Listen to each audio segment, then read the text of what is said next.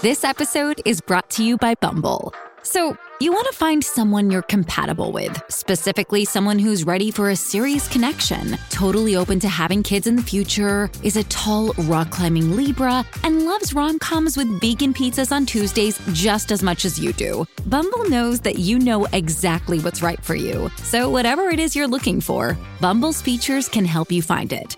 Date now on Bumble.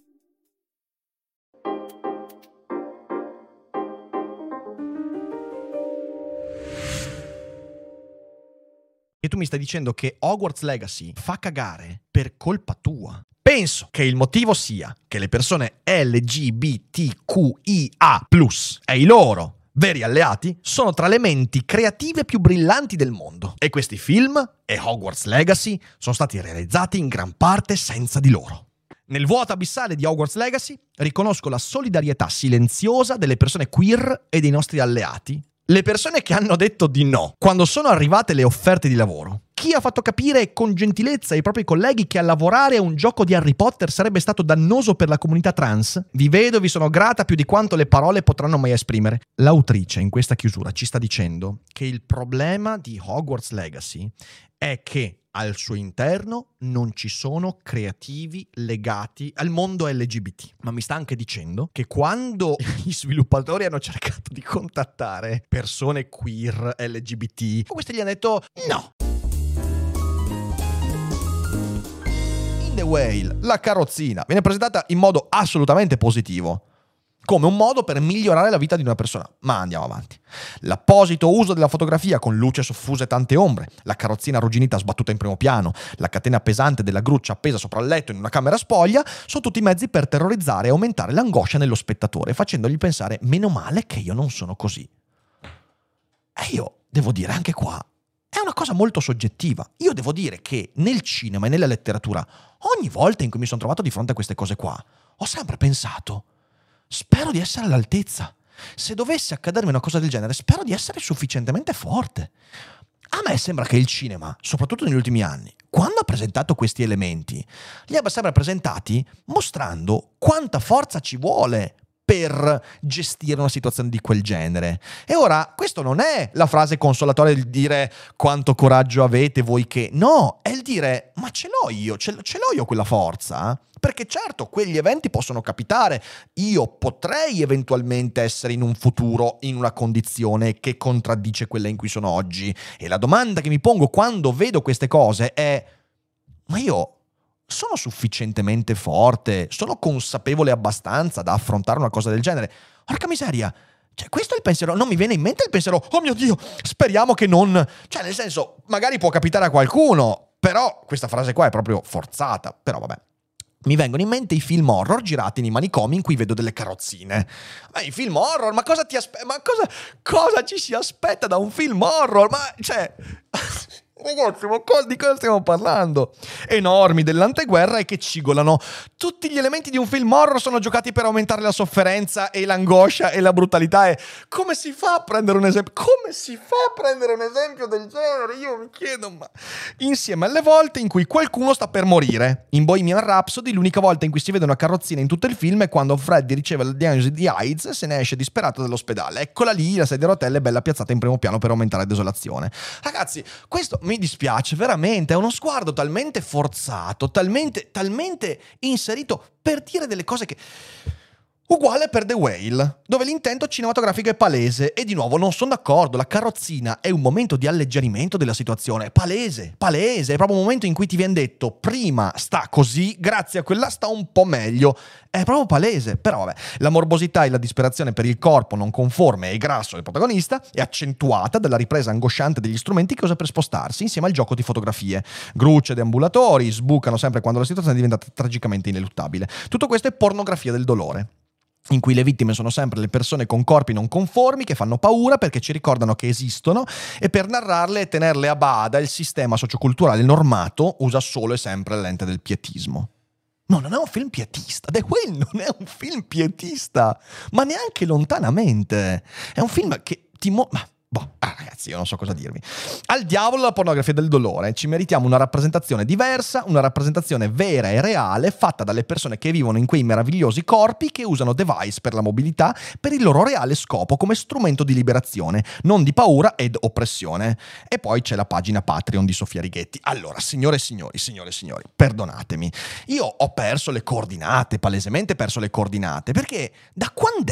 Da quando è che la rappresentazione artistica deve deve corrispondere a criteri di questo tipo. Siamo veramente arrivati al punto da dire che solo una persona in Finifet potrebbe interpretare un ruolo in Finifet? Soltanto una persona veramente, cioè voglio dire, ho fatto l'esempio prima, il mio piede sinistro, il grande Daniel Day-Lewis che ha fatto un lavoro su se stesso per essere il più possibile conforme a una rappresentazione, perché è un attore, perché l'attore fa queste cose qua. Ora possiamo dire che bisognerebbe, non so, cioè sì, dare più spazio ad attori con disabilità, con obesità, va bene, stiamo lì e, e diciamo che ci vogliono dei ruoli adatti, sicuramente. Però qui siamo al contrario. E io in questo vedo un enorme tentativo di dire, ehi, ehi, ci sono anch'io. E questo va a distorcere enormemente il messaggio del film. Oggi Voice ti consiglia Ciao, se stai cercando un podcast diverso dove trovare percorsi per la meditazione e il rilassamento, parole, pensieri per il tuo benessere, questo messaggio è per te. Il nostro podcast si chiama Meditazione guidata e rilassamento. Ci trovi su tutte le piattaforme di podcast. Ti aspettiamo. Dal momento che noi usiamo un sacco di concetti Ok. che palesemente sono illusioni, fantasie, ma che ci aiutano a funzionare, secondo me il libero arbitrio è quel genere di concetto. Pensa soltanto al, al- al Cioè, non è un'interpretazione così tanto distante dalla mia, eh? ben inteso. Eh, cioè, nel senso, non puoi, non puoi- pensa a tutto il sistema giuridico. Come Mhm. fai a- ad avere il diritto se non hai il libero arbitrio? Eh, Doesn't exist. eh, ma aspetta, aspetta, aspetta, perché la verità non è la verità giuridica.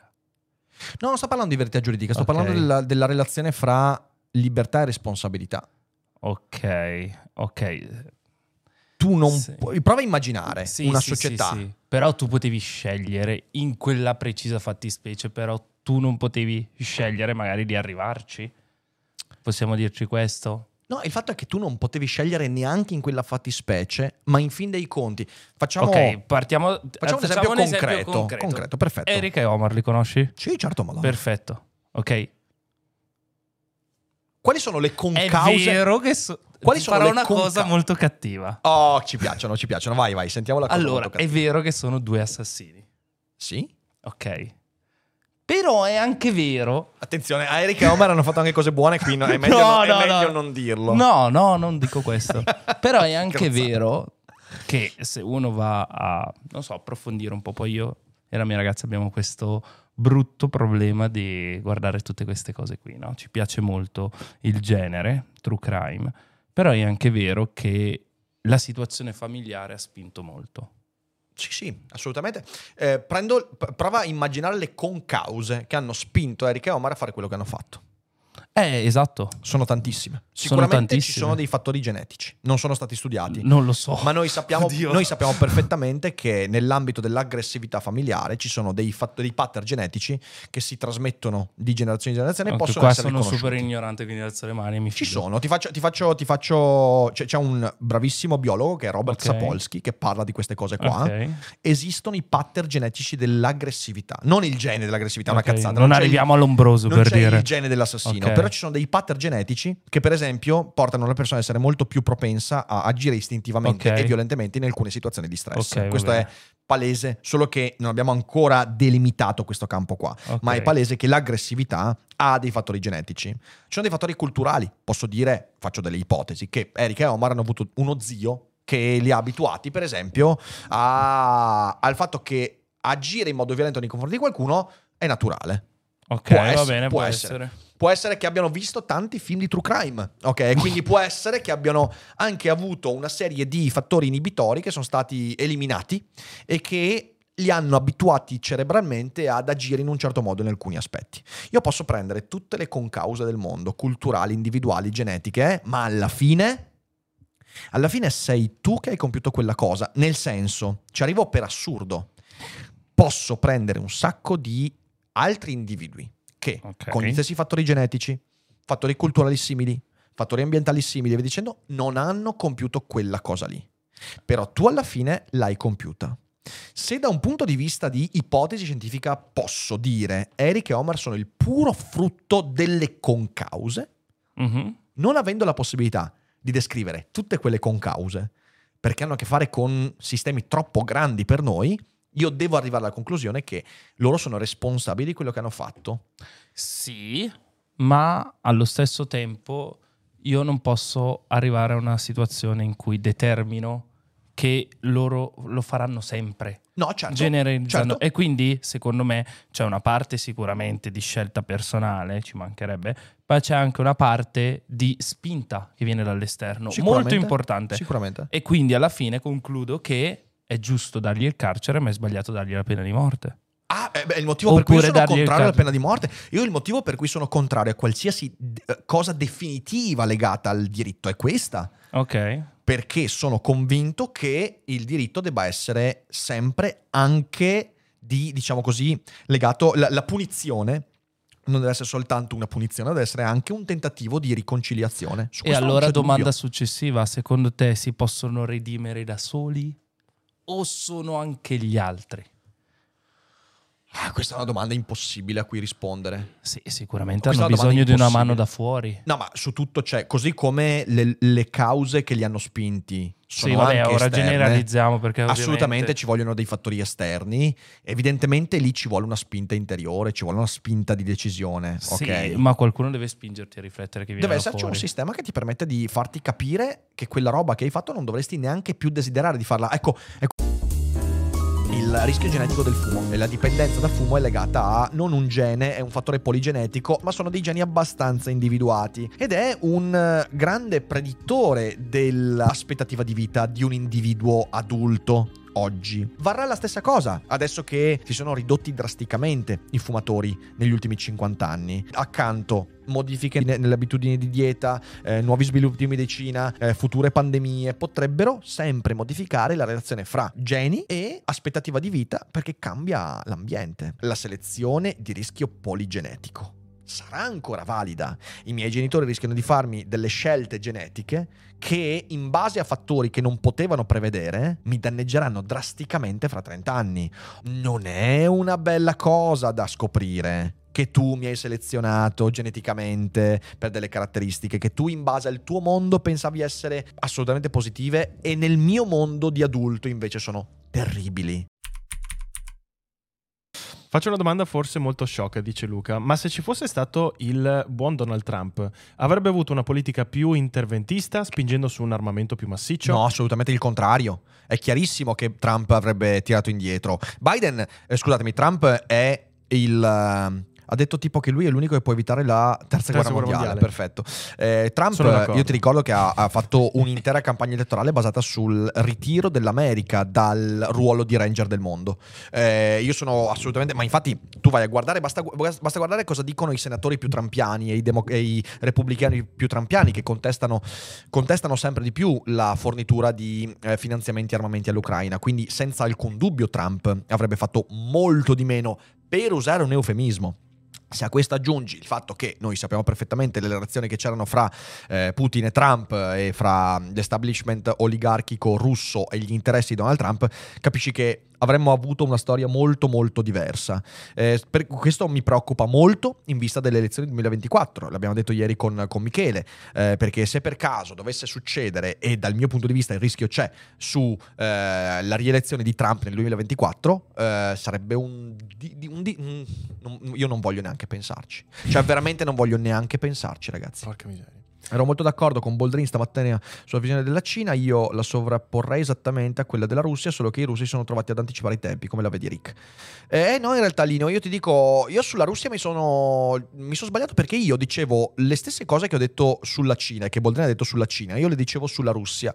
Eh, È palese che non ha funzionato, perché la Russia si è dimostrata un paese il cui establishment rifiuta l'idea della democrazia liberale e quindi l'idea di coinvolgere, io ti ricordo che la Russia è stata enormemente coinvolta nel mercato internazionale, gli aiuti finanziari che sono stati dati- alla Russia dagli anni 90 in poi sono stati incredibili, cioè abbiamo dato montagne di soldi alla Russia da Yeltsin in poi. Eh, ma è palese che culturalmente la Russia non vuole far parte di questo, di questo tipo di mondo. Eh, e quindi posso dirlo, mi sono sbagliato sulla Russia. Spero di non sbagliarmi sulla Cina. Di nuovo, io non posso che pensarla come Boldrin sulla Cina, l'ho detto, eh, perché tu non puoi pensare che anche la Cina, che ha sempre avuto un diverso atteggiamento nei confronti dell'Occidente rispetto alla Russia, eh, la Cina ha un antagonismo diverso rispetto a quello che la Russia ha dimostrato, soprattutto negli ultimi anni, io voglio sperare che la Cina non abbia assolutamente quella visione ottocentesca dimostrata da Putin e dal suo entourage di io per... io per... Eh, come dire... Per avere una politica in positivo devo acquisire territorio attraverso uno sforzo bellico. Questo è quello che ha dimostrato culturalmente la Russia ed è il motivo per cui io ripeto, la Russia è un impero ottocentesco dal punto di vista della filosofia politica.